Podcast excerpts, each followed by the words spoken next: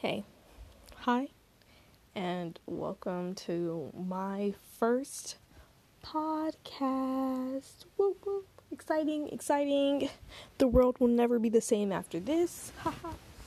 we are going for world domination here, but you know what? We start with one podcast at a time. And today's episode, at times I wish you could see me to see like my facial expressions because I am a queen at that. Oh my god. I'm going to be talking about cancel culture. Woo! Everyone's favorite topic. so, I'm just going to give my definition of cancel culture and then I'll give like the formal one. Cancel culture is basically when a person does something bad or like frowned upon and people it's usually people with a large audience of people watching them. You don't just cancel someone with two followers, if you get what I mean. So, once you're canceled, you do you have to make a couple apology videos and some of them are the most insincere things I've ever seen. I'm so sorry. but majority of people I think would get canceled for doing like things that sh- could have been avoided, but they blame it on I'm young. I really don't like that excuse for your actions. I'm young. I am the same age as you, and I knew not to do that, and I didn't do it. But we'll get away from that for a second. The official definition for cancel culture is it refers to the popular practice of withdrawing support for canceling public figures and companies after they have done or said something considered objectionable or offensive. Cancel culture is generally discussed as being performed on social media in the form of group shaming. so much better than my definition. yeah, that's exactly what it is.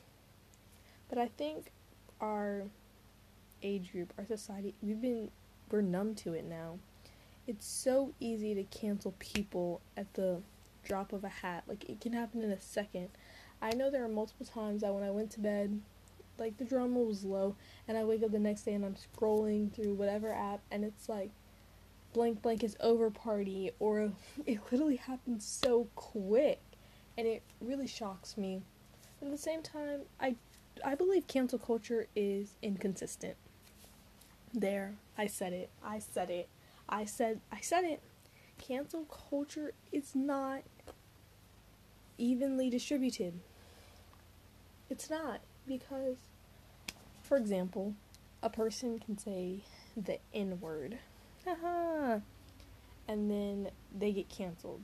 Famous example, Lil Huddy. He said it years back. Prob- probably still says it to this day. Because I think a lot of people have said it. People say it in songs. We're just gonna leave it at that.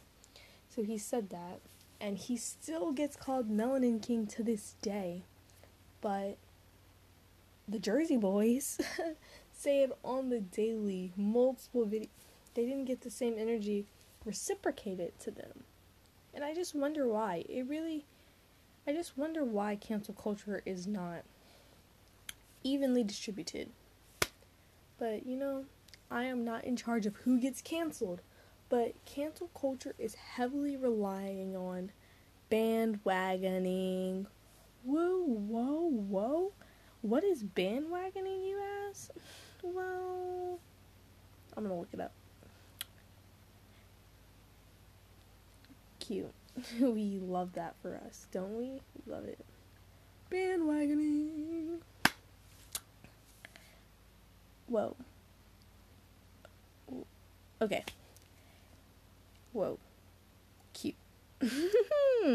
Great. A bandwagon is a trend that is so cool everyone wants to get on it. But it works the both ways for like the opposite.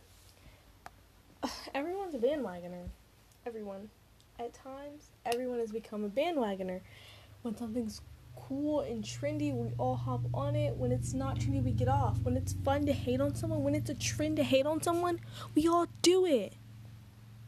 And you can't tell me I'm wrong. Because at this point, it's become part of our culture to cancel someone. There's a new person getting canceled every week. And some of it is a shock to me, but you know, whatever. I I just sit back and observe. And I really want to relate this to an episode of Black Mirror that I like. I do not know the episode of it, what the title is, but I will get that for you because I if you have time just go back and watch it. It was the one what episode was it? It was after that. Oh, I'm really talking to myself here. Sorry when you still don't get the hang of this. Cute. Cute. I'm so sorry for this silence. I'm so sorry. White Christmas. How could I forget the name of that episode? White Christmas. I think White Christmas could still some like it has very blatant relationships to our society now. Of course, our technology is not that advanced. We can't put anyone in cookies, I don't think. but yeah, blocking is a part that I'm really focused on. And it's like you click the button and the person you no longer you they can no longer see photos with you. You can't see them, they can't see you. It's like you can't, they can't hear anything you say. It's like it's so easy to do in their society that it's become like oh, it's like a punishment, I guess. The guy, the whole purpose was he got the other guy to confess to a murder that he did. And so he it was for a lighter sentence because he watched someone get murdered. I love how that's so easy to talk about. Anyways, anyways. So he got it out of him and as his lighter sentence, he's going to be blocked and he's like, by who? By everyone. Being blocked by everyone is crazy. You can never talk to another person for the rest of your life. Like, that's so extreme to me. And I hope it never comes to the point where we're so numb by things that it's so easy to do them without a second thought. Like, blocking, it's a big deal. And blocking everyone, it just, it made me feel a little bit remorse. Ah, Empathy, I, th- I feel sad for things. You know, it's very easy for me to feel that, which I guess is good. But it's just, it really makes me think, like, how easy if you could, if you could do it at the click of a button, you do it. Because on social media apps now, Twitter, Instagram, Snapchat, you you have a lot of people blocked. Maybe not a lot, but you have at least one person blocked. I guarantee it. Across at least one of those platforms, you have blocked at least one person in your time on that app. Why? Because you can do it in the click of a button. Imagine if blocking took a lot longer.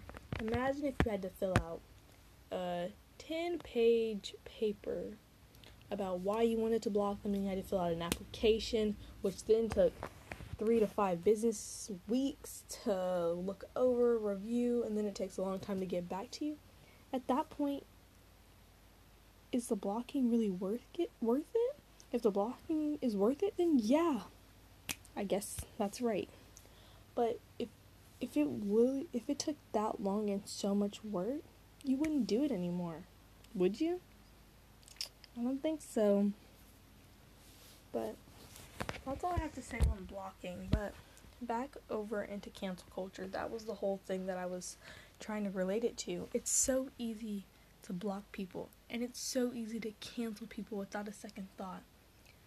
And I just want to, like, what if you were that person? It's so damaging to the mental health of people.